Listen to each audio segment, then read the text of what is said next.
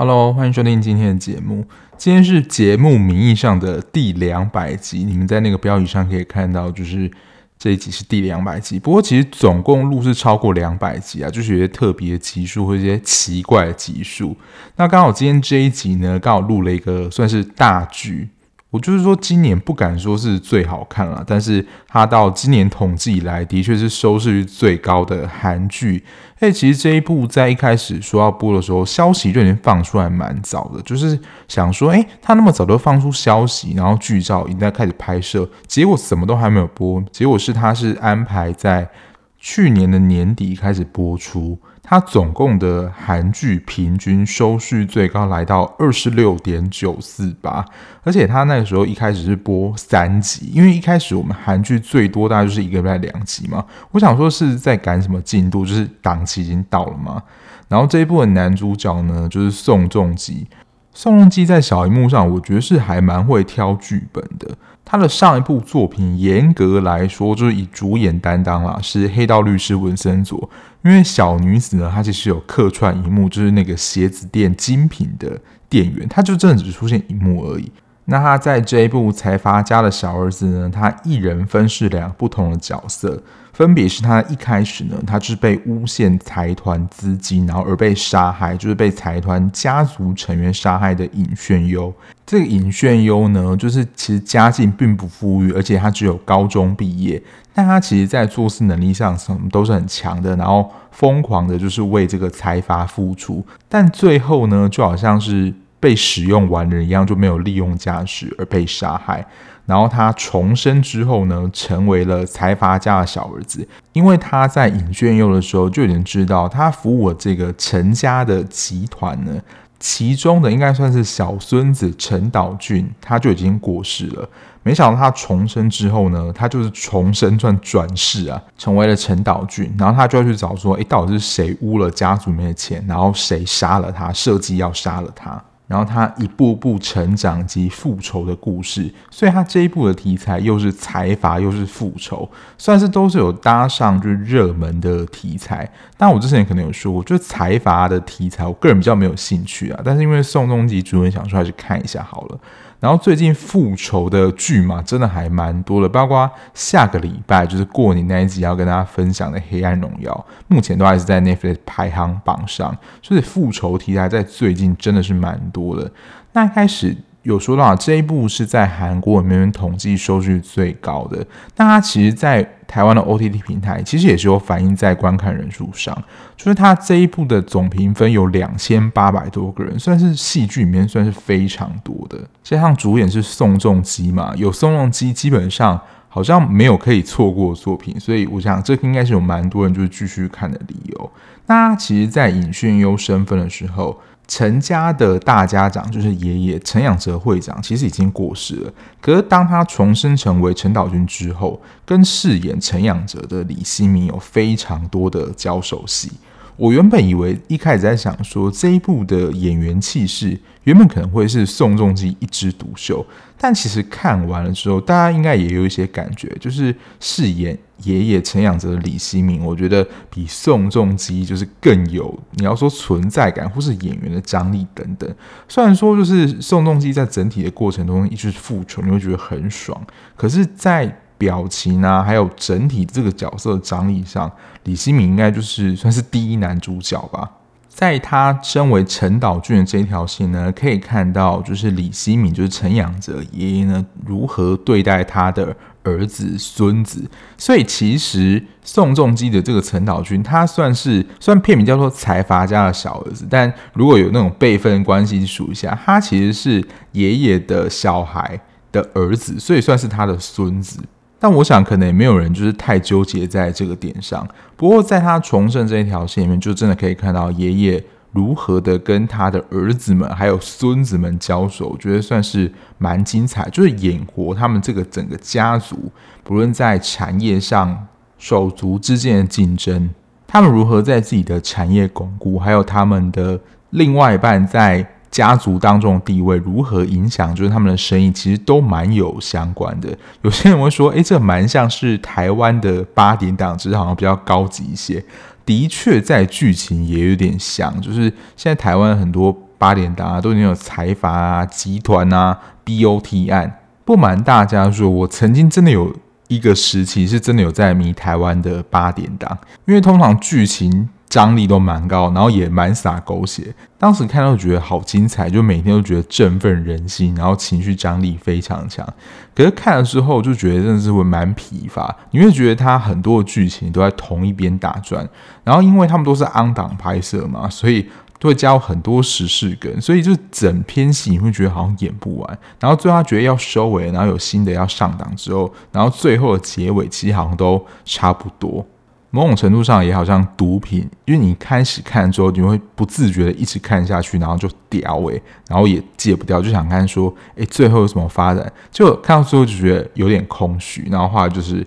把它戒掉这样。好，回到财阀家小儿子，我觉得李新敏在这一部的表现有目共睹，也就是他的脸部表情管理，就他身为一个五六十岁的长者。包括他在看待儿子们就是不争气所展现出来的生气，还有他面对他疾病的失落跟害怕，我觉得表情真的展现到一个极致。而且他其实也是有根据这个角色，因为大友就会介绍到，其实这一部的这个角色呢，其实有参考现实当中的财阀。那因为现实当中这个财阀这创办人，他其实是来自庆尚北道，所以大家可以在听的时候就可以。听到，其实他在跟一般的发音就有点不太像，有点像是上一集讲谢幕江河那，他其实有特意的调整口音，所以我就觉得蛮佩服他们在角色的考究上，就在发音上都做的，你要说符合剧情，我觉得是蛮用心的。然后宋仲基，我觉得也是蛮夸张，就是他重生之后，他真的是成长史，从他。的小时候那个童星开始演，演到他经历大学生阶段，然后在网络上报道说，我自己看到也是觉得蛮佩服的。宋仲基身为最强童颜，我觉得自叹不如。他在演大学生的时候，其实真的没有什么违和感。那我觉得演技就是像他往常一般的剧一样。然后我觉得这一部你要说最可惜的嘛，其实他在一开始打出来的时候，其实有这个演员名单，但其实就是大家可能好像也。没有很期待，或一开始在演员的宣传上，好像就没有特别强调女主角部分。这一部还是有女主角的，是由申炫彬饰演的徐敏英检察官。因为在所谓的财阀里面，我觉得蛮多就是有洗钱案啊，或是掏空啊这些的这种内线交易的纠纷，所以他们很多就是会被调查，说我是不是有洗钱啊，或是内线交易等等。申炫斌的成名作不用说吧，就是《机智医生生活》里面的张冬天医师。那大家对于他这一部的评价就觉得说，诶，他在这一部好像没有跳出那个冬天的感觉，然后加上他的戏份，其实在前我觉得前十集吧，几乎没有什么他的戏份，或是真的出现的很引爆。所以你在看的时候想说，诶，这一部真的有女主角吗？我是觉得还蛮可惜啊，这个角色发挥的不多。那其实这一部我觉得它有两个看点，一个就是它这一部戏的类型，它就是一个复仇爽剧，所以你要在看的时候，我觉得它就是前面，我觉得至少在十五集之前，它就真的是一个爽剧的节奏。之前有李准基为主角的《Again My Life》也是这种重生的复仇题材，所以我朋友说：“诶，为什么宋仲基这一部的题材跟李准基那一部演得很像？可是这一部我没有看啦。然后这一部就是我觉得爽的点呢，就是我们有上帝的视角，我们已经可以预先的知道说，在今年会发生什么重大事情，因为毕竟可能在那个时代都已经二零叉叉年了，然后过去一九多少年发生什么事或什么事情。”会影响经济，我们都知道，所以这个也是其实他重生为陈岛君之后的一个非常重要的利器。不过我在当时看完第一集，我标题都想好，就是这一集的标题，就是哆啦 A 梦的人生重来枪，完全就是得到一个新的人生诶。我觉得我不知道某种程度上啊，就是现在可能蛮常听到说，哦，好想投胎啊，或是你想要找一个好的人家，或是你要成功，就是先投对胎。那这一步呢，可能满足了这大家的一个想象，可以直接少努力了，可能好几百年，可能好几代。当然死后他就重生，从尹宣优到陈道君的人生。然后我觉得在看的时候，就一开始他是要上大学阶段，我想说这真的是人生胜利组，那很聪明。他说以后想让爷爷高兴，就考上了首尔大学法律系。我在想说，首尔大学的法律系是说考上就能考上吗？当然这也不是我们要注意的部分。然后因为接下来其实算是我觉得是第二个特点，除了是复仇爽剧之外，这一部有一个非常大的特点，它有点算是融合了。部分时代背景就是融合真实事件去演绎了整个作品，包括像是去年的二十五二十一，它就是融合了韩国经济的大变化，还有最后那个九一的事件嘛。这两个事件也同时有在这一部里面出现。那他转身为陈岛俊呢？他本身自身最大的愿望就是买下这个财阀，就是顺阳集团。所以其实他在整体的上帝视角或是复仇观点上，就是他非常着重在投资的部分。所以他这个能力应该是大家都会蛮想要的，就是都会知道说哪一个会先涨，就先买起来；什么时候会跌，就自然能够累积大量财富。当然，在现实生活当中这是不可能的。不过，我想 这还是大家会蛮羡慕的能力啦。他也运用这样的能力得到非常大的财富，然后他就用这样的财富来对抗就这个财阀，就是他一开始发下愿望就是要买下顺阳集团嘛。然后他其实除了在投资方面，其实他也有运用，就是他已经先知道的能力，为他自己得到了蛮多的好处。一部分是他在跟徐明英感情线的这一段。包括因为徐明英就是对于徐太志就是陷入疯狂程度，然后他也告诉他说：“哦，他什么时候会复出？就是一个未卜先知的能力。”然后在这个应该算是在事业上，爷爷不是就是消失了，就是大家都找不到他，就是参加那个开幕会，然后他知道爷爷在哪儿，因为他已经知道说，在他的自传里面，就他运输百米卖那两辆车是他事业起点。就人都会回到，就是他一开始努力的地方嘛。他从什么时候开始就是建立这个事业，回到初中就去想那个地方。所以他也是靠他在尹宣优那一条线，就知道说哦，爷爷的传记里面有这一点。再来，这个应该是蛮多戏剧都会去运用的一个话题，就是两千年。就预测说是世界末日，因为当时就是在科技的预言，虽然我觉得当时真的没有很懂啦，不过就有说因为电脑的运算，我真的不太懂啦，但就是。它就是一跟零嘛，那突然进位到二的话，就是电脑它没有办法辨别，所有的科技产品都会故障。然后当时就是真的是谣言，就是说哦，你在跨过从一九九九到两千年，千万不可以用电脑哦，否则你的电脑就会坏掉，巴拉巴拉之类的传言。不过我记得我当时是没有在信的啦，但是我也忘了我当时到底在做什么。结果呢，就是完全没事。我不晓得，就是如果你是电脑从事业者或者资讯业者，当时真的有害怕，就是两千年的电脑会发生什么事吗？那你们的公司啊，有这样里面做什么防范之类的吗？因为我跟科技产业是完全沾不上边，所以当时我就是一个使用者的身份，然后就是这样过去了。然后这个是他跟徐明检察官，就比较后面的集数，就是张美兰如果得到银牌的话。因为他们其实中就有我觉得蛮难看的感情戏，就是没有人在乎的感情戏。最后就是他如果得到银牌的话就复合，因为他其实这个也是当时就知道说哦，这位选手他最后会拿到银牌，所以这也是他算是预判的一个结果。因为其实这一部我算是跟播，所以我蛮早就看完了。可是我在看完当下，并没有马上做一些笔记或是。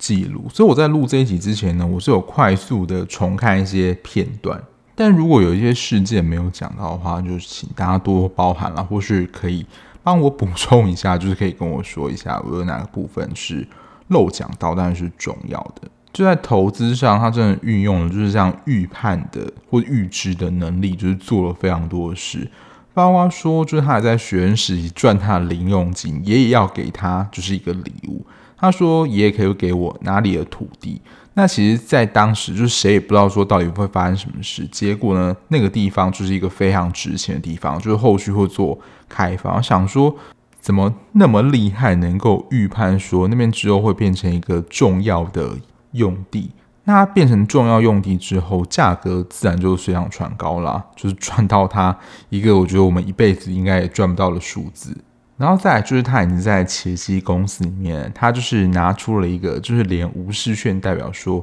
你买下这个，我是不理解啦，我也是会反对说你买下。他说好像是网络的一家书城，叫做 Cadabra，我不知道是不是这样念啊，但就是这样子 C A D A B R A 这样拼。然后他拿出来的时候，他说哦，他们之后呢就是改了一个名字，然后就上市了。然后我们现在看到，应该就觉得就是惊呆了嘛，就是现在的 Amazon。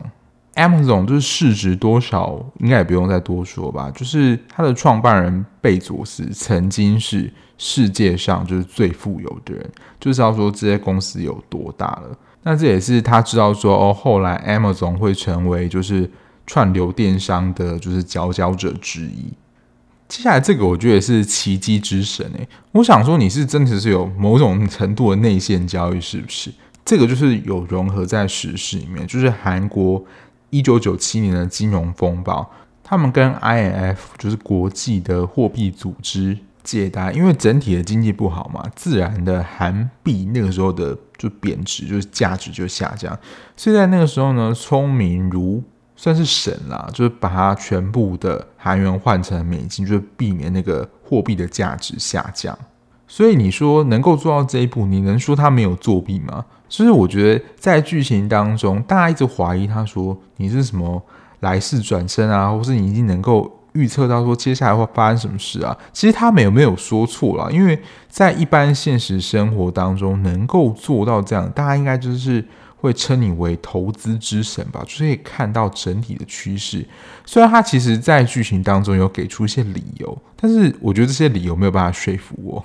啊，我还有一个漏讲了，也是前面蛮重要的出现，就是他知道买什么赚什么，就是他以顶尖的眼光，就是能够让他赚到钱。一开始吸引大家注意的，应该就是铁达尼号再次的出现。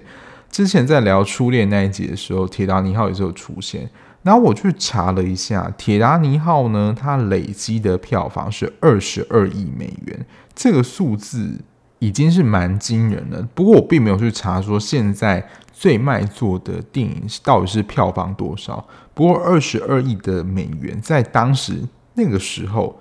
可能是二三十年前，真的是一个蛮惊人的记录。谁能想到说，就是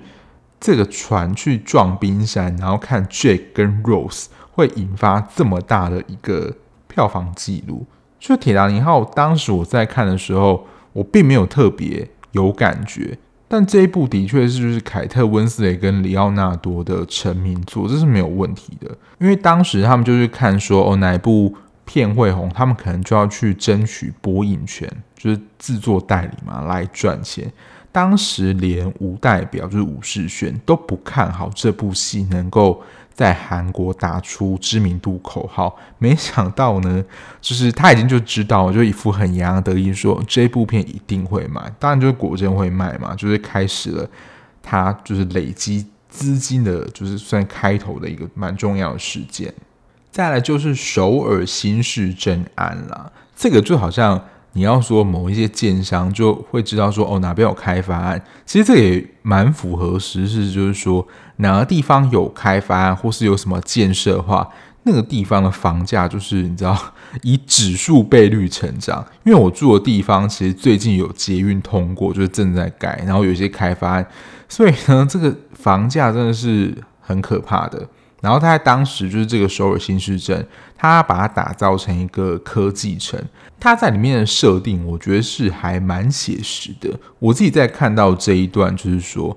这样的新市镇或是什么的开发案，其实都跟政府有关。就是政府说哦，你能盖，或是他要把它规划在哪个部分，其实你手上握有就是政权的权利。我觉得就会让我们想到就是官商勾结这件事，因为在里面陈荣华的女婿，就是他后来不就去竞选市长嘛，然后他就得到这个权利，所以想说就完全就是一个官商勾结可能会出现的情节，因为你给他一些好处，然后自然的建商也能够得到就是哄抬过后或是它涨幅过后那个剩余的价值嘛，然后那些剩余的价值呢就。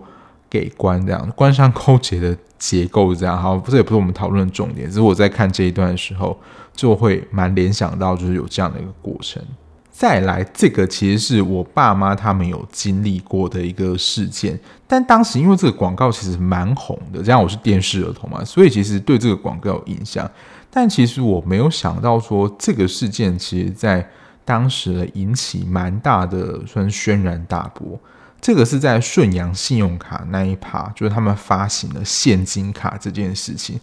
我觉得这你要说人的惯性都一样，因为他在剧情里面当中的呈现，韩国跟台湾，我觉得就是完全一样的，就是大家还不出钱来，然后就是积欠的债务越来越多，然后造成就是大家信用破产，就是还不出钱。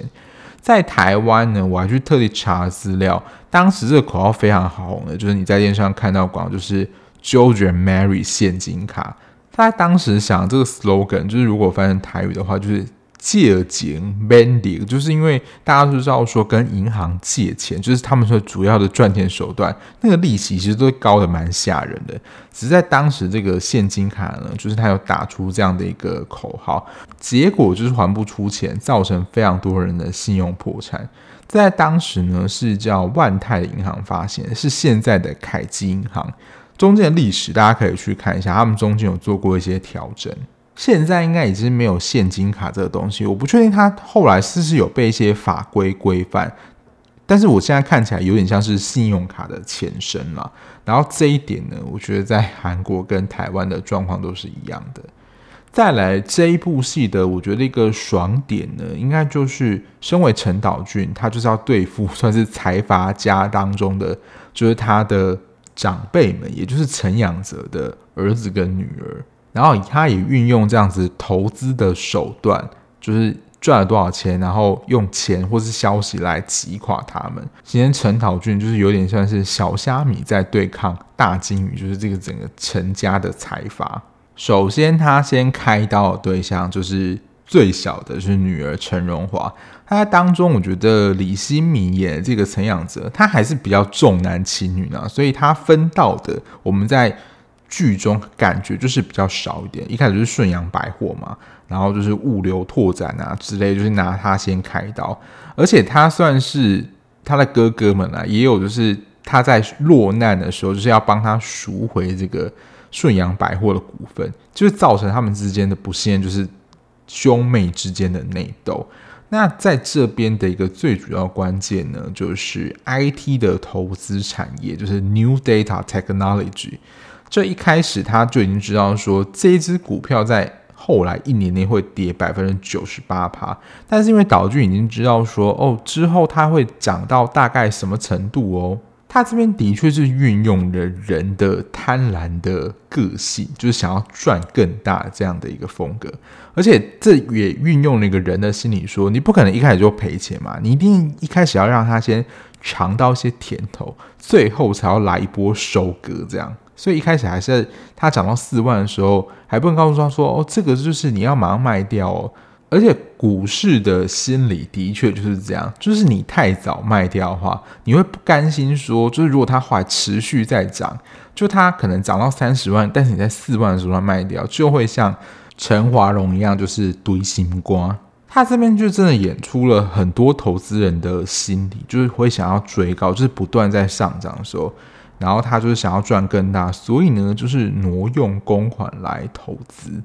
当然，就是我觉得他的。状态也蛮像现实生活当中，就是你不知道它随时会泡沫化，结果它就是买在高点之后，就是马上泡沫化，等于说股票就是变成了壁纸一样。不过在看的时候，的确也能够觉得，就是二儿子跟就是小女儿，就是陈华荣，其实基本上没有什么生意的脑袋，就别人说什么他们就信什么，真的是没有什么自我思考能力。然后我觉得。他们两个的秘书也都是蛮可怜的，尤其是那个第二个的秘书，就是他还要去算什么今年的运势怎样，然后他还深信不疑。我想说，你这么迷信，就是在这么商业需要分析头脑的战场上，真的是能够胜任的吗？我觉得在能力上，在看的时候想说，这个是有办法经营企业的吗？我觉得不管怎么看，都是会赔钱的吧。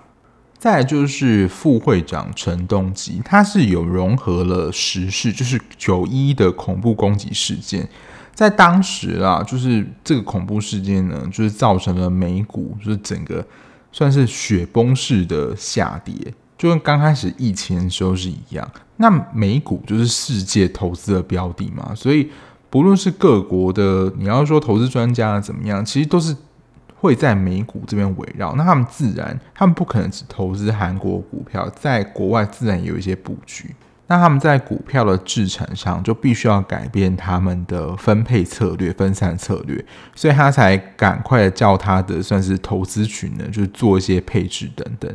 就他们自己也预测，发生这样的恐怖攻击事件，短时间内股市要回到过去那样的荣光是不太可能，所以他们就自然就改变他们的配置。没想到呢，就是岛俊就是利用了，就是捐款给那些九一的受难者。他说了一句很关键话，就是他要改变水流，然后发行了这个奇迹的资金，哇，整个让股市啊买进怎么上扬，然后改变了就是当时美股就不景气的状况。那自然，他们原本改变投资策略，就是整个失效嘛。所以呢，就是自然造成他们赔很大。这是他用来就是算是攻击，就是陈东基副会长这个事件。再最后一个也是蛮有名的，就是韩国的世界杯，在当时应该是大家也都没有很看好，因为世界杯一直以来都是欧洲啊或者中南美洲，他们就是能够拿到比较前面的名次。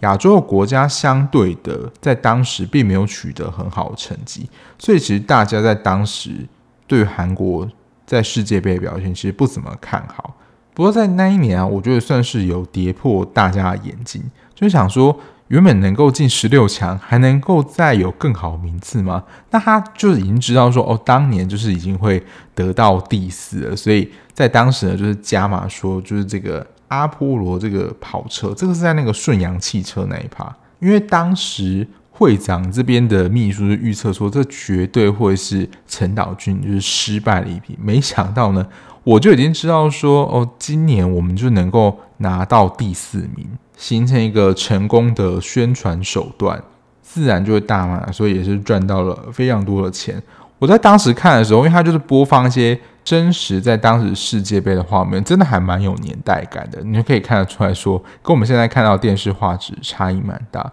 然后还去搜寻一下，说，诶，这些选手到底是谁？这些选手大部分都已经退役了，大家都已经三四十岁了。不过在当时，他们的确是非常受到瞩目的人物。那以上这些就是岛俊跟他的算是三个长辈就是交手的事件。那其实，在后半段就是他们车祸那一段，这一段我觉得有点出乎意料，就是原来这个设计这个车祸的是奶奶。从奶奶的角度，就是说岛俊这样子的出现，好像在对抗整个家族，其实是会威胁到就他小孩子之间的利益。因为岛俊他们家算是不是正房生嘛，所以那种你不是我的小孩，在对待上其实那种差异是还蛮明显的。这大概是他们交手的过程。我们在一开始其实有提到这一部的一个亮点，除了宋仲基之外，应该就是李曦明的演技。他在对待就是不成才的子女，就是骂人的中气，也是蛮足的。就这一段我印象蛮深刻，就是陈华荣挪用公款，然后找他爸爸借钱的时候，他就真的是很大声的斥喝说：“我是绝对不会借你钱的。”还有他对于就是岛俊。的天赋异禀，就是他很会投资的眼光这一段，跟自己很像。这个惊叹，他还发现说，在整个财阀的家族里面，原来他自己这样性格跟他的孙子是很像的。然后刚好提到面对自己疾病的生病的恐惧那一段，这真的是也是戏精才能够演出来的。然后他的有一点特质啊，我觉得是在很多企业家身上会看到的。他说：“上战场最没用的是同情心跟恻隐之心。”这句话谁也讲过呢？就是之前的美国总统川普。我不知道大家有没有看过，我之前有介绍过一集实境秀啊，应该很久以前的集数了。川普之前有一个实境秀节目，就是谁是接班人？它里面有一集的剧情就是这样，就是他开除了一个队长，但是那一个队长，因为他们通常开除就是输家那一方的队长，但是那一集是开除赢的，因为他做了一件事，因为当时我记得他是能够获得豁免权，就是他下周即使他们那一队失败，他也不会被淘汰，可是他放弃了这样机会，然后川普就是很生气，就说你怎么可以就是自己主动放弃这样的一个优势，然后他就被 fire 了。这是我在看到的时候想到，就是某一种企业家的特质。然后在爱情线，就是大家都说冬天的影子太强了，然后感情线有点算是硬加上去。其实有没有？我觉得对整体的观看感觉其实没有太大的差异，反而觉得就是朴智贤饰演的牟贤明，他在这一部里面既柔美细胞小将里面赛里又是贤就是比较坏女人的角色，也不能说坏女人啦，但她就是比较有心机一点。她在里面对陈岛俊有意思，但她就是被拒绝。我觉得这一 part 可能还比较能够引起我的兴趣，就是岛俊对于某些人的反应是怎么样。然后接下来讲这句话，我还有特别的 mark 起来。我忘记我之前在哪一集有讲过，就是在讲公平这件事。我之前可能有一期节目在讨论公平嘛，然后他在这一部里面有讲出这一句话，我自己称之为时间不公平理论。他最后不是有说所有事情都是不公平的？其实，在这一部或是我们下一步要谈的《黑暗荣耀》，其实一直都有在传达一个讯息，就是阶级复制还有权力上的差异。其实就显示说，你越有钱跟越有权，你能够过。越好生活，你越有资源，你可以不用去做一些麻烦事。就像我们之前讲到的，可能你为了要取得某一些资源，其他人可能用钱就可以去买，可是你需要，比如说要取得这个资源，你必须要去赚钱，就是做其他的事情，才能够得到就是相同资源。可是你多花这三个小时的时间，所以为了取得就是资源上，大家可以在剧情当中可以看到，后期就是尹炫优，他为了要维持家计。他必须要打很多份工才能够维持可能一般普通的状态。可是如果你生长在一个有钱人家庭里面，你根本不用做这些事，你不用花这些时间跟力气。所以接下来就是要来讨论到，就是在这一部戏也引起一个我觉得算是仅次于就是这一部戏的一个声量，就是要刚开始要播出的时候，就是最后一集到底发生了什么事情？所以我在看很多的报道，说今年二零。二二年，哦，去年二零二二年就是烂尾的戏剧当中，财阀家的小儿子几乎都是在一三名，就是都在蛮前面的。我先说，在整体他用这样的方式呈现，因为他其实最后我觉得想要做就是打破这个财阀的阶级复制，就是你要说财阀就是依然的继续有钱，然后没钱的人就还是没有钱，就想要打破这样的。你要说轮回，可是它的 bug 真的大到说我没有办法忽视。就是在十六集的一开头，我这还特地的重看，就十六集前面的一些脉络，因为第十五集最后他不是赫然发现说，就是杀了他自己了，原来就是他自己。这个我跟我同事在前四集，我同事蛮厉害，他在后面其实就有猜到说后面会不会是这样的一个剧情，果然就是被他猜对了。可是呢？十六集就是完全又是以尹炫优的身份回归，那真的是第一个当下想说，哎，陈老俊到底去哪里了？而且我觉得非常不合理的是，就是第一集他就是被朴正荣饰演的那个人杀掉，就用手枪打死嘛，然后还有拍到他就是坠崖然后血的画面，结果醒来就是徐明检察官就说，哦，他救了他。我想说，啊，你。被开枪这样坠崖，然后在医院躺着，然后看起来完全没有事，这个真的是比较难说服我的点。所以从这一开始十六集一开始，我真的后面开始越来越出戏。其实从这边开始就一直在出戏了，因为在十五集当中，就是最后陈岛俊就是以他的名义嘛，就是捐钱给顺阳集团，就是打破了就是大家对于财阀的负面形象。可是我听到一个说法，我觉得蛮好的。最后为什么要尹炫优来做就是这件事情，而不是由陈岛俊直接就是一个复仇爽剧来结束？因为岛俊他自己本身还是财阀后代，这个就是身份的原罪，他没有办法。只是他这样要出身，但如果做了些事情，难免就是会让大家怀疑说这件事情他的真诚性，否则就大家觉得说你是不是在作秀？而且在过程当中，我觉得大家也比较没有办法接受的点，我自己啊，就是二到十五集其实真的有蛮多，就是岛俊跟陈仰哲之间的爷孙之情，包括他们一开始陈仰哲发现他小孙子这个投资的身份、才华身份，然后发现他自己的目的不轨，就是他想要买下顺阳嘛，然后他真的有些实际的作为，然后。发现他的孙子跟他自己越来越像是同一种人的时候，感叹说他的儿子女儿都不争气，没有像岛俊这样的人才。加上他到最后不就是他说不要留半点遗产给他吗？就是要把他逼到绝境，才能够守护顺阳，因为他知道只有。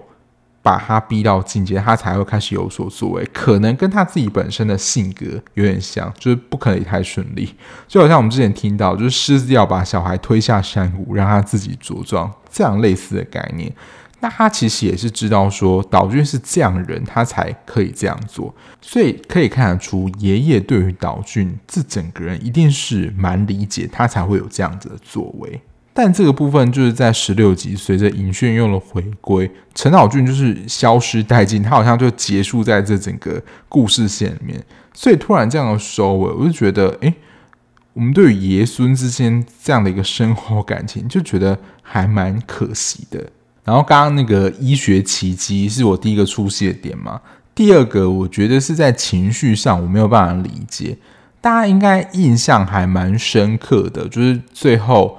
尹炫佑在做自白的时候，就是他有一个那个内心话独白。他说：“这个是他的忏悔。”我听到这边的时候，我真的只有四个字，就是满头问号。你到底要忏悔什么？就是他有做错什么事情吗？然后他到底要忏悔什么？我真的是无法理解啊！而且这是他说他自己陈岛俊跟尹炫佑都需要忏悔。这边我真的没有办法跟上他的情绪，所以我这边是我。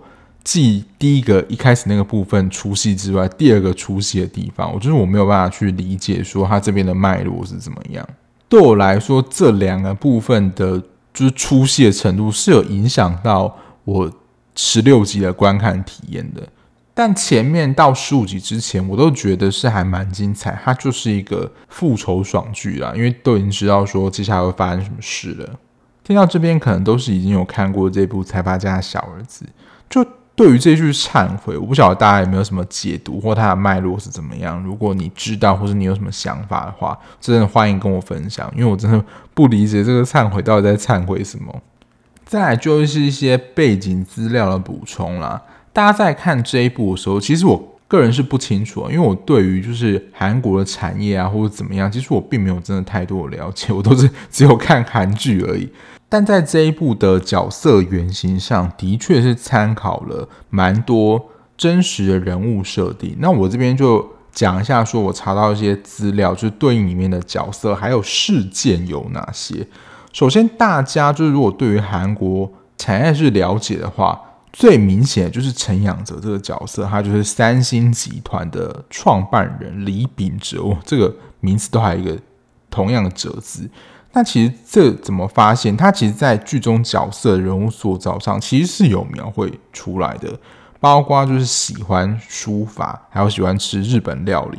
他在中间有一段，不就是还计算了寿司的米粒数，就问他嘛，然后总重量是怎么样？其实这些都跟就是三星集团的创办李秉哲是如出一辙的。而且他其实这整个故事不只有就是创办人而已，他里面的就是儿子啊什么，其实也都是有相关的。就有一段是儿子向总统告发爸爸，只是这一段当时好像是失败的。然后再来就是陈新俊，也就是跟陈岛俊算是同一辈的关系里面，因为在剧情里面他不就是跟牟贤明是有联姻的关系吗？那牟贤明她就是一家报社的女儿嘛，那这一段其实就是有在讲，就是三星集团他们就是有媒体姻亲的关系，在真实的生活当中的确是这样。我记得的确也是跟一家报社的女儿结婚这样。再就是我们一开始在看剧的时候，大家应该印象也蛮深刻，就是他们在财阀里面家族人称呼，就是陈家人都是用代号称呼。在现实生活当中呢，就是称呼这些家族面人是用英文代号去指称，比如说 YJCY 等等，不是像四之一、四之二这样。但的确，也就是用代号来称呼那个人，好像是什么不可说的名字一样，不能直接说他们本名。这我是没办法理解哦，还是他们为了管理方便而有这样的英文代称？只是说，的确有这件事，就是他们是用代号来称为这个财阀家族里面的人。再来就是他以岛俊这个身份，大家在看剧情的时候，其实应该有发现，他身为岛俊这个身份的时候，他其实是有点想要去扭转或做一些不同的事情。就是他在身为尹秀身份的时候，比如说买下他们做小吃店那个房子，还有他爸爸原本在那个汽车工厂里面当公司的那个员工。那个车子的收购事件，三星的确是有做这个汽车的收购，只在当时的时候是失败的。在剧情里面叫做雅真汽车，在现实生活当中就是 Kia 汽车，但这个收购是失败，但的确是有收购这件事情。刚刚讲到都是有关于就是三星集团，他在里面做的一些，你要说影射或是参考。接下来这个就是乐天集团的副会长，这个就是他们在出去那个物色电影的时候，跟吴代表第一次相见。吴代表不就是很爱吃甜甜圈吗？然后其实这个甜甜圈呢，就是乐天集团的副会长他引进韩国的，因为就是太喜欢这家甜甜圈了，所以把这家引到韩国。然后他还有去参加这一个。甜甜圈的剪彩跟开幕，这个真的是还蛮疯的啊！但的确，这个事件也是一个真实的。你要说影射嘛，或者它是一个参考，就帮大家补充一些在这部戏里面它的一个参考设定。总体来说，我觉得《财阀家的小儿子》还是一部蛮不错的片，它的方向非常明确，就是叫。算是复仇了，但是他就是利用先知的能力在赚钱嘛，然后试图想要买下，就是让他人生变得凄惨的顺阳集团。